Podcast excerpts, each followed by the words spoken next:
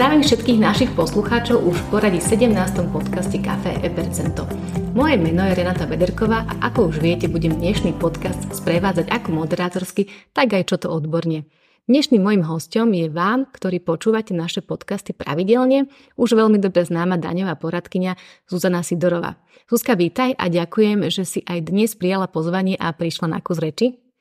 Ahoj Renátka, ďakujem za pozvanie a prajem pekný deň všetkým tvojim poslucháčom. Téma automobil v podnikaní sa dotýka veľkého spektra spoločnosti a živnostníkov a preto mi táto téma prišla zaujímavá na podrobnejšie rozobratie z pohľadu účtovníctva a daní. Čo myslíš, Zuzi? Áno, je to veľmi častá téma u daňovníkov. Osobitne však vnímam v tomto smere aj legislatívu tak trošku komplikovanú a neprehľadnú a preto si to zaslúži samostatný podcast. Zuzka, spýtam sa ťa otázku, či máš v tvojom daňovo-účtovnom portfóliu spoločnosť alebo firmu, ktorá nemá automobil. Z mojej praxe si asi ani aktuálne neviem vybaviť niekoho, kto by nemal automobil zaradený v podnikaní. Uh-huh. Ja som na finančnej správe našla definíciu dopravného prostriedku ako pozemné motorové vozidlo so zdvihovým objemom motora viac ako 48 cm kubických alebo s výkonom väčším ako 7,2 kW, ktoré je určené na prepravu osôb a nákladov. Pre podcast navrhujem učiť si jednotné pomenovanie automobil, Poďme si krok po kroku povedať, čo sa deje z pohľadu účtovníctva a daní, keď firma alebo podnikateľ kúpia automobil. Situáciu budeme popisovať ako kúpu automobilu z vlastných zdrojov, teda nie na leasing alebo Um, no teda pre začiatok bude účtovné oddelenie obchodnej spoločnosti pýtať faktúru. Uh-huh, teda doklad o obstaraní. Presne tak. Uveďme si príklad. Konateľ firmy si objedná automobil a zaplatí zálohu z bankového účtu spoločnosti. Už tu je potrebné vyžiadať si od dodávateľa faktúru, aby účtovník vedel priradiť platbu z banky. A následne na predajňu dorazí automobil a konateľ si ho prevezme? O, áno. A znamená to, že doplatil celú obstarávaciu cenu automobilu, vrátane registračného poplatku pre prihlásenie vozidla na policii. Automobil si konateľ poistí Predajca mu zväčša vybaví značky a následne odovzdá automobil aj s odovzdávacím protokolom. Uh-huh. A o všetkých týchto skutočnostiach účtovník musí účtovať. Zaučtuje faktúru ako obstaranie automobilu, následne k obstaraniu priradí aj úhradu registračného poplatku za prihlásenie, taktiež ak bolo vybavenie značiek spoplatnené predajcom, aj túto sumu zaeviduje na účte obstarávania majetku a účtuje v podvojnom účtovníctve. Oproti účtu záväzkov zaúčtuje náklad na PZP, teda povinné zmluvné poistenie a havarijné poistenie. Poznamenávam, že poistenia sa neevidujú ako obstarávanie a nezvyšujú kúpnu cenu automobilu. A ešte treba povedať, že vysporiada všetky úhrady faktúr a kolkov cez bankový účet a ak časť bola platená v hotovosti, tak aj cez pokladňu. Potom môže byť automobil zaradený do užívania, čo účtovne predstavuje preúčtovanie z účtu obstarania na majetkový účet. V podvojnom účtovníctve ho poznáme ako účet 022 a priradíme mu príslušný analytický účet, napríklad 022 001. Hm? Tu by som sa ešte chvíľu pristavila pri registračnom poplatku. Ako ho správne účtovať? Určite. Podľa postupov účtovania pre podnikateľov, ktorí účtujú v sústave podvojného účtovníctva, sa pod vedením do užívania nového vozidla rozumie zabezpečenie všetkých technických funkcií tohto majetku potrebných na jeho užívanie a splnenie povinností podľa zákona o cestnej premávke.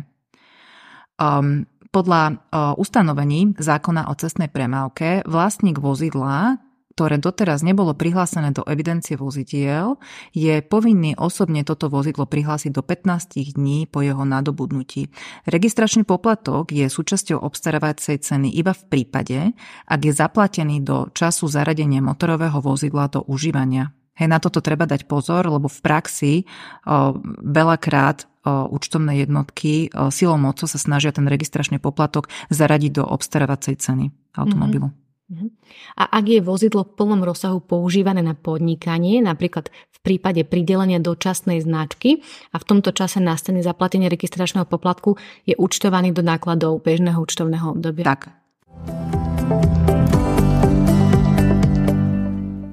Praxi sa stretávame so situáciou, kedy zamestnávateľ vyšle zamestnanca na služobnú cestu a ten ide na služobnú cestu vlastným autom.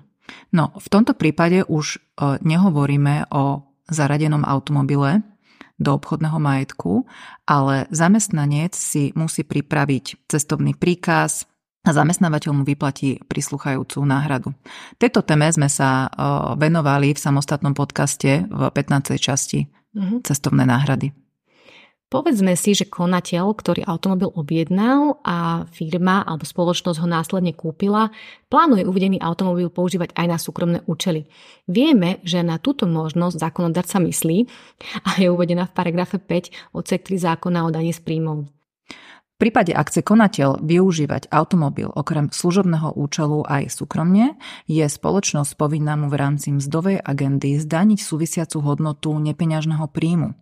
To poskytnutie vozidla je nepeňažným príjmom zamestnanca, v tomto prípade konateľ aj, lebo konateľ je pre účely zákona o daní z príjmov ako zamestnanec a počas 8 bezprostredne po sebe nasledujúcich kalendárnych rokov od zaradenia motorového vozidla do užívania sa mu teda zdaňuje tento mhm. nepeňažný príjem, vrátanie ale teda roka zaradenia suma toho nepeňažného príjmu predstavuje 1% z celkovej ceny vozidla. Mhm. V prvom roku zo vstupnej ceny motorového vozidla zamestnávateľa poskytnutého na používanie na služobné aj súkromné účely za každý aj začatý kalendárny mesiac, kde vstupnú cenu myslíme obstarávaciu cenu aj z DPH. Áno, presne tak.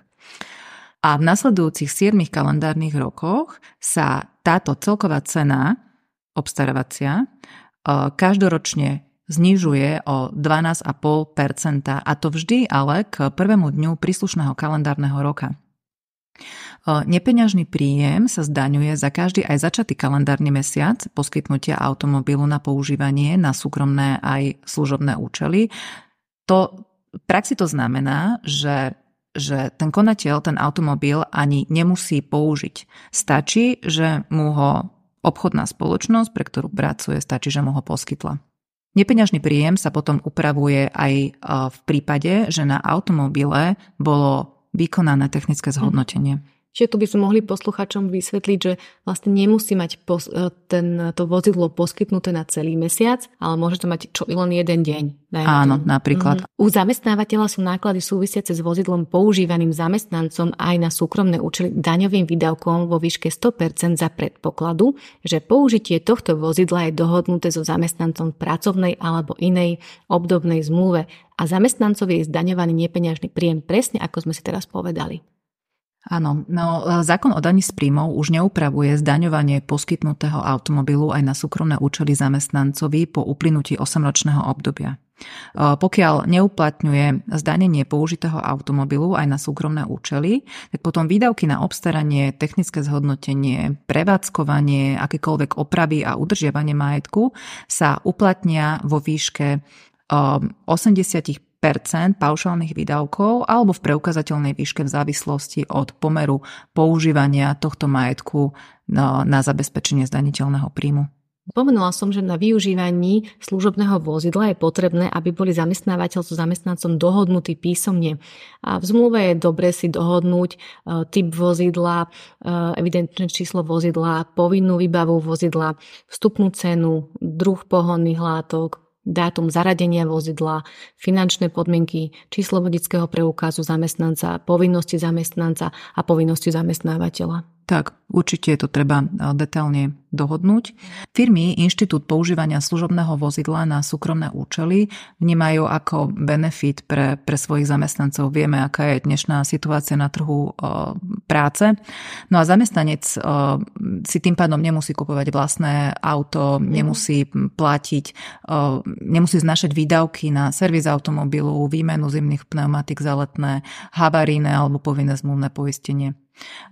Na čo však netreba zabudnúť, Okrem toho, teda, čo sme tu už spomenuli, tak treba dať pozor aj na výdavky na pohonné hmoty, akým spôsobom ich posudzovať z pohľadu dane z príjmov právnickej osoby, z pohľadu prípadne ďalšieho benefitu pre zamestnanca a v neposlednom rade je tu veľmi dôležitý aj aspekt DPH. Ale som sa stretla v praxi s tým, že nie všetci si to uvedomujú, že v prípade, tak, neviem, tak, je 80-20, čo si budeme hovoriť neskôr, takže aj v tomto prípade treba tú DPH vlastne krátiť. Čiže tomu Áno. nedaňovému výdavku k tým 20% sa takisto aj tá DPH je nedaňová, Áno. ale nie všetci to teda takto robia. A aj v našom systéme e-percento sme mysleli na výpočet sumy vo výške 1% z obstarávacej ceny a tento plne automatizovaný formulár nájdete v module mzdy spolu s mnohými ďalšími formulármi. A tak neváhajte a klikajte na www.epercento.sk. Dobre, to bola moja reklamná súka. Áno. teda, vozidlo máme v účtovníctve, používame ho a z času na čas sa stane, že je potrebná oprava vozidla. Ehm, oprava v účtovníctve je považovaná za náklad, ale treba si dať pozor a nezamieňať technické zhodnotenie a opravu vozidla. Opravou vozidla rozumieme napríklad výmenu akejkoľvek poškodenej alebo opotrebovanej časti automobilu bez zmeny technických parametrov, ako je motor, karoséria, sklo, pneumatiky, svetla Uh-huh. Čiže opravou sa odstraňuje čiastočné fyzické opotrebovanie alebo poškodenie za účelom uvedenia do predchádzajúceho alebo prevádzky schopného stavu a uvedením do prevádzky schopného stavu sa rozumie vykonanie opravy aj s použitím iných než pôvodných materiálov, čiže náhradných dielov, súčastí alebo technológií ak nedôjde k zmene technických parametrov alebo zvýšeniu výkonnosti majetku a ani k zmene účelu použitia. No a technickým zhodnotením majetku v prípade automobilu je rekonštrukcia a modernizácia, ktorá prevyšuje pri jednotlivom hmotnom majetku sumu 1700 eur ale pozor celkom za zdaňovacie obdobie. V tomto prípade sa takéto výdavky odpisujú ako súčasť vstupnej mhm. ceny, zvýšenej vstupnej ceny alebo zvýšenej zostatkovej ceny hmotného majetku a nehmotného majetku, teda v závislosti od toho, akým spôsobom pre daňové účely sa ten automobil odpisuje. Uh-huh. Pod technickým zhodnotením automobilu si môžeme predstaviť napríklad aj montáž klimatizácie alebo montáž elektrického ovládača okien, prípadne montáž diaľkového ovládania na centrálne zamykanie. Stále počúvate podcast Café e dane, účtovníctvo a mzdy pre odborníkov, ako aj bežných ľudí. Viac informácií nájdete na www.epercento.sk. V rámci spolupráce so spoločnosťou Sféra, ktorá ponúka účtovné a daňové webináre a videoškolenia s odborníkmi z Ministerstva financí a finančného riaditeľstva, auditormi a daňovými poradcami, vám odporúčame navštíviť stránku www.seminare.sfera.sk, na ktorej sa dozviete, kedy sú plánované webináre a školenia zamerané na fyzické a právnické osoby a ich daňové, účtovné, odvodové a iné povinnosti. A Zuzka spomenula si odpisy. Poďme si o nich povedať viacej. No, odpisy vyjadrujú opotrebenie majetku a to znamená teda trvalé zníženie hodnoty majetku v peňažnom vyjadrení za určité časové obdobie. Daňovník je povinný zaradiť hmotný majetok do jednej z odpisových skupín podľa prílohy číslo 1 zákona o daní z príjmov. Dnes sa rozprávame o automobiloch a automobily patria buď do odpisovej skupiny 0, s dobou odpisovania 2 roky, to sú teda elektromobily, a, alebo potom o, ich zaraďujeme do odpisovej skupiny 1 s dobou odpisovania 4 roky ako ostatné automobily. No a pri tých automobiloch treba dať pozor, že či ide o hybrid alebo či ide o plne elektrický automobil, aby, aby správne sa, sa ten majetok zaradil do, do, do daňovej odpisovej skupiny. No, to je vlastne tá výhoda, že tie elektromobily sa odpíšu o dva roky vlastne skôr. Áno. Uh-huh. A v minulosti sme mali aj inú výhodu pri daňových odpisoch. Ak si pamätá, že uvediem teda príklad, že automobil bol zakúpený a dodaný v mesiaci december, čiže na konci roka, a spoločnosť mohla uplatniť celoročný daňový odpis. Pritom účtovný odpis bol iba jeden mesiac, ano. ale základ dane bolo možné znížiť o jednu štvrtinu z tej obstarávacej ceny. Táto výhoda sa však už zrušila tým, že daňový odpis aktuálne posudzujeme na kalendárne mesiace a to počnúť s mesiacom obstarania. Áno, tak je to už niekoľko rokov, žiaľ. No. Um, uh, no a aktuálne, ak si teda obchodná spoločnosť zakúpi automobil v mesiaci december, zaučtuje účtovný odpis za teda ten jeden mesiac, ale súčasne aj základ dane uh, v tom príslušnom zdaňovacom období zníži iba vo výške 1,12 z obstarávacej ceny. Uh, túto výhodu využívali daňové daňovníci aj v prípade leasingu na 3 roky. No a daňový odpis e, vykázali spoločnosti za 3 roky, čím sa výrazne znížil základ dane. No, ako sme už teda povedali, žiaľ, toto je už minulosťou. Áno, takisto aj budovy sa v minulosti na leasing dali skrátiť z 20-ročnej doby odpisovania iba na 12, čo dnes tiež už nie je možné. Ale pri automobiloch máme ešte jedno ohraničenie a to vstupná cena. Um, áno, vstupná cena je veľmi dôležitá pre limit daňového odpisu. Uh, pri úprave základu dane v prípade obchodnej spoločnosti pracujeme s paragrafom 17 zákona o daní z príjmov a to, tieto ustanovenia paragrafu 17 nám uh, limitujú uh, daňový odpis v prípade, že, uh, osobný, že obstarávacia cena osobného automobilu je vyššia ako 48 tisíc eur. No a teraz ako nám limitujú? A v prípade teda, že obstarávacia cena tohto automobilu je vyššia ako 48 tisíc eur, tak daňovník si môže uplatniť celoročný odpis iba v prípade, ak teda jeho základ dane je vyšší ako 12 tisíc eur. Čiže Napríklad, poďme si uviesť príklad, aby sme teda poslucháčov dostali do obrazu. Čiže spoločnosť v januári 2023 obstarala osobný automobil v hodnote 70 tisíc eur čiže viac ako 38. Automobil je zaradený v prvej odpisovej skupine, čiže odpisuje sa 4 roky. Ako bude spoločnosť upravovať základ dane, ak v roku alebo za rok 2023 jej základ dane bude vo výške iba 5000 eur? Mm-hmm. No, v roku 2023 dosiahla spoločnosť nižší základ dane, ako je tých 12 tisíc, hej, čiže uh-huh. dosiahla tých 5 tisíc eur. A v tomto prípade je obchodná spoločnosť povinná upraviť základ dane o rozdiel medzi skutočne uplatnenými odpismi, čiže ak sme to vypočítali 17 500 a mhm. odpismi uh-huh. vypočítanými z limitovanej vstupnej ceny, teda 12 tisíc. Základ dane sa potom zvýši o sumu 5500 eur, hej? čiže mm-hmm. ten rozdiel 17,5 tisíca minus 12 tisíc. Hej. A nadviažem na tento istý príklad, čiže sme kúpili v januári 23 automobil osobný vo výške 70 tisíc eur, ale spoločnosť v roku 2023 dosiahne základ dane vo výške 14 tisíc eur. V roku 2023 spoločnosť dosiahla vyšší základ dane, hej, čiže 14 tisíc mm-hmm. eur oproti tomu limitu zákonnému 12 tisíc eur. Dobre sa im darilo. Áno. v tomto zdaňovacom období teda spoločnosť nebude upravovať základ dane a súčasťou základu dane bude odpis v celkovej tej ročnej výške 17,5 tisíca, hej, čiže jedna štvrtina z, zo 70 tisíc eur. Mm-hmm. A teraz prejdeme k tomu, že spoločnosti majú zväčša viac automobilov. A ako to bude v prípade, ak má spoločnosť automobil v obstarávacej cene 70 tisíc eur a druhý v obstarávacej cene 50 tisíc eur a v roku 2023 dosiahne základ dane vo výške 14 tisíc.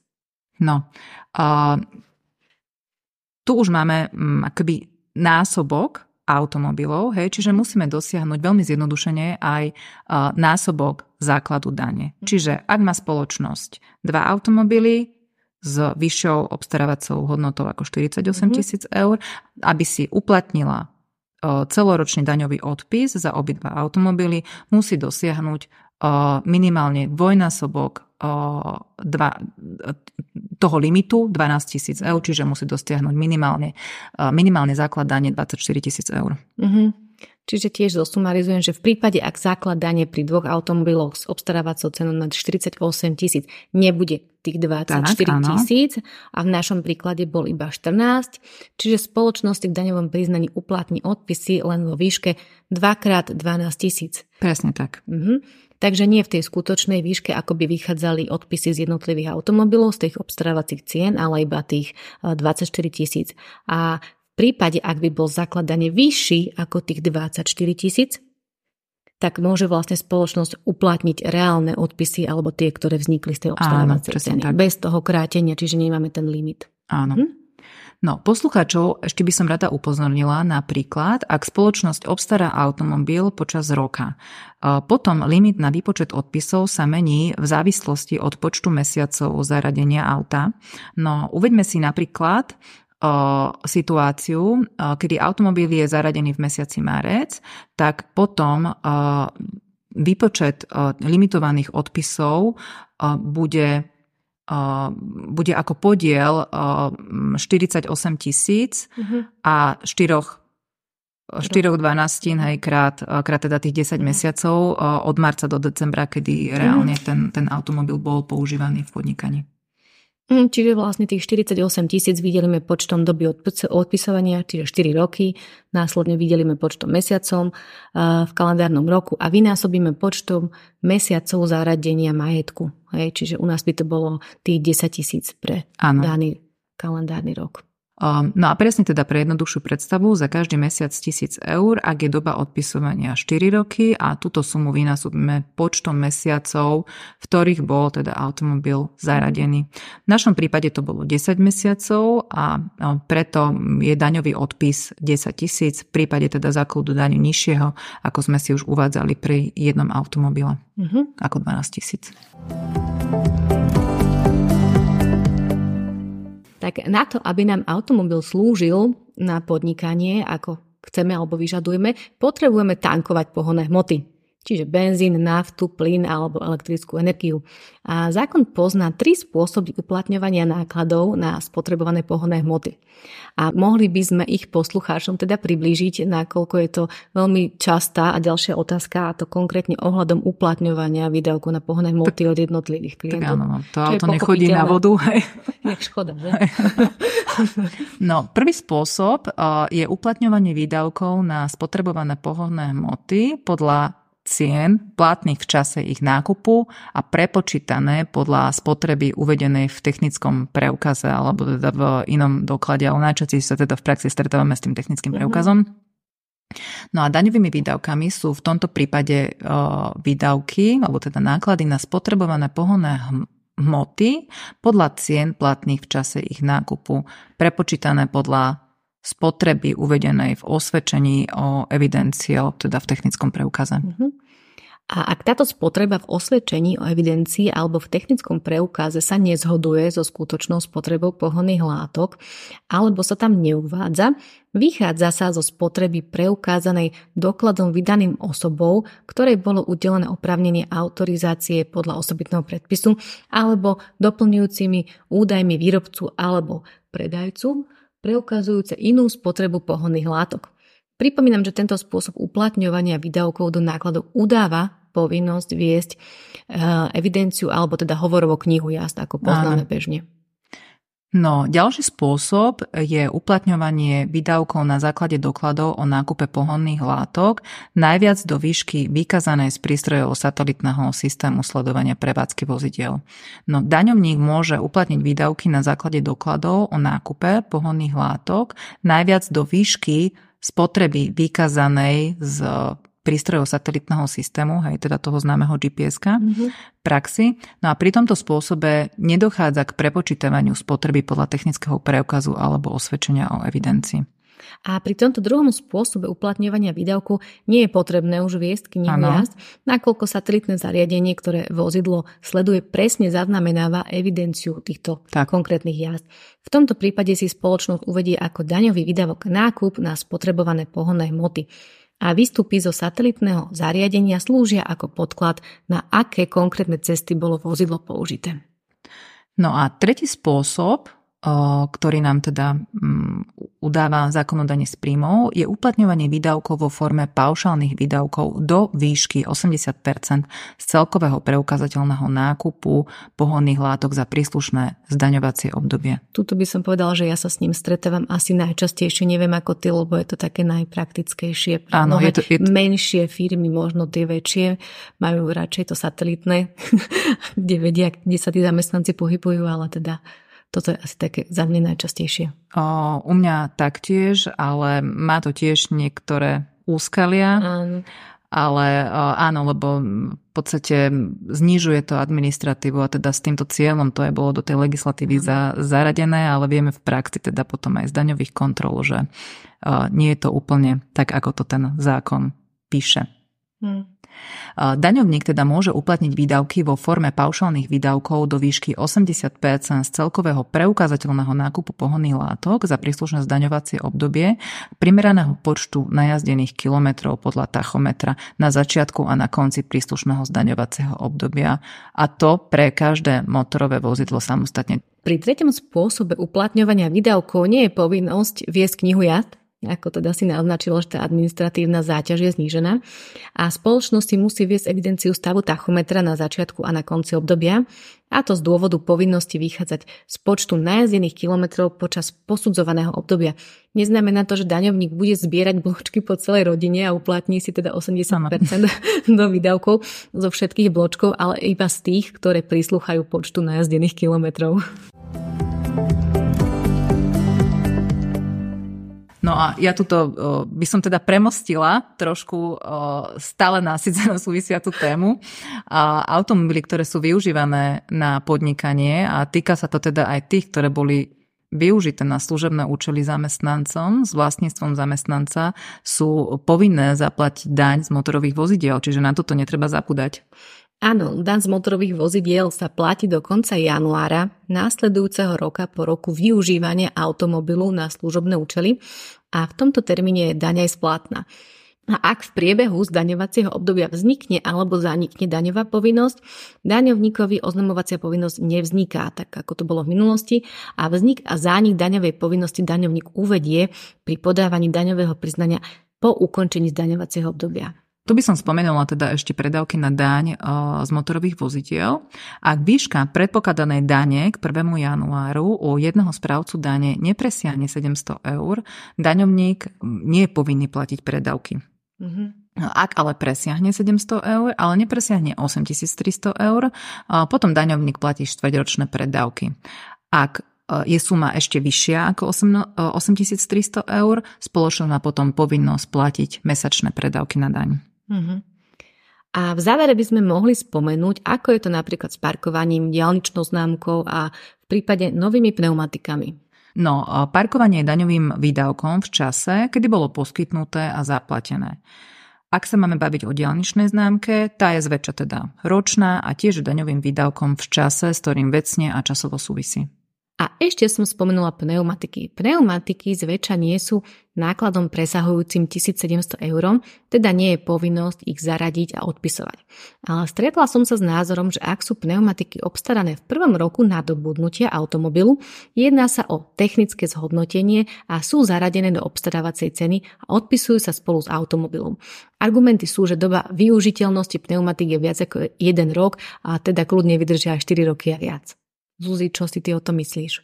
Áno, obchodná spoločnosť má možnosť aj pri majetku, ktorého obstarávacia cena je nižšia ako 1700 eur, účtovať ako o dlhodobom majetku. Hej? Keď teda účtovná jednotka si nastaví, že tie pneumatiky majú dobu Využiteľ. dobu využiteľnosti 4 roky, tak potom, potom nastaví aj účtovné odpisy podľa teda tejto doby použiteľnosti a mhm. z pohľadu dane z príjmov právnickej osoby sú tieto odpisy, účtovné odpisy rovno aj vstupujú do základu dane. Mm-hmm. Čiže nie je chyba, keď to niekto dá priamo do nákladov, ak je to do tých 1700 eur, alebo v prípade, ak si to niekto zaradí a bude 4 roky odpisovať, je to vyslovene na tom, ako má on nastavené vnútorné procesy. Tak, presne tak. Mm. Mal by si teda samozrejme pripraviť e, internú smernicu a. a potom ale postupovať jednotne pri každom takomto majetku.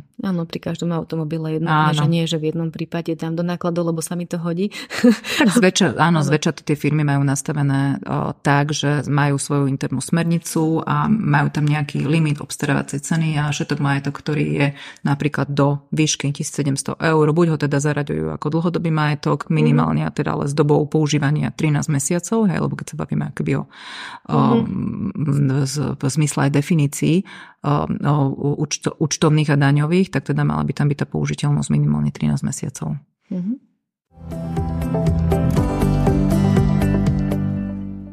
No, automobil v podnikaní. Myslím, že tému sme obsiahli naozaj zo širokého ano. spektra. Snažili sme sa to aj z toho účtovného, aj z daňového, aj tam spomenúť viacero daní. A že teda ten život automobilu v spoločnosti sme tým poslucháčom priblížili čo najbližšie. A Zuzka, veľmi pekne ti ďakujem za rozhovor a teším sa aj na budúce. Renátka, ďakujem veľmi pekne za pozvanie a rada prídem, keď ma znovu pozveš. A tento podcast pripravujeme ako podporu k systému ePercento. Ide o praktickú unikátnu pomôcku pre firmy a účtovníkov, ktorá obsahuje samostatnú časť dochádzkový systém a samostatnú časť vo forme automatizovaných formulárov, ktoré pomáhajú hlavne účtovníkom pri ich náročnej práci. Viac informácií nájdete na www.epercento.sk a od mikrofónu zdraví Renata Bederková.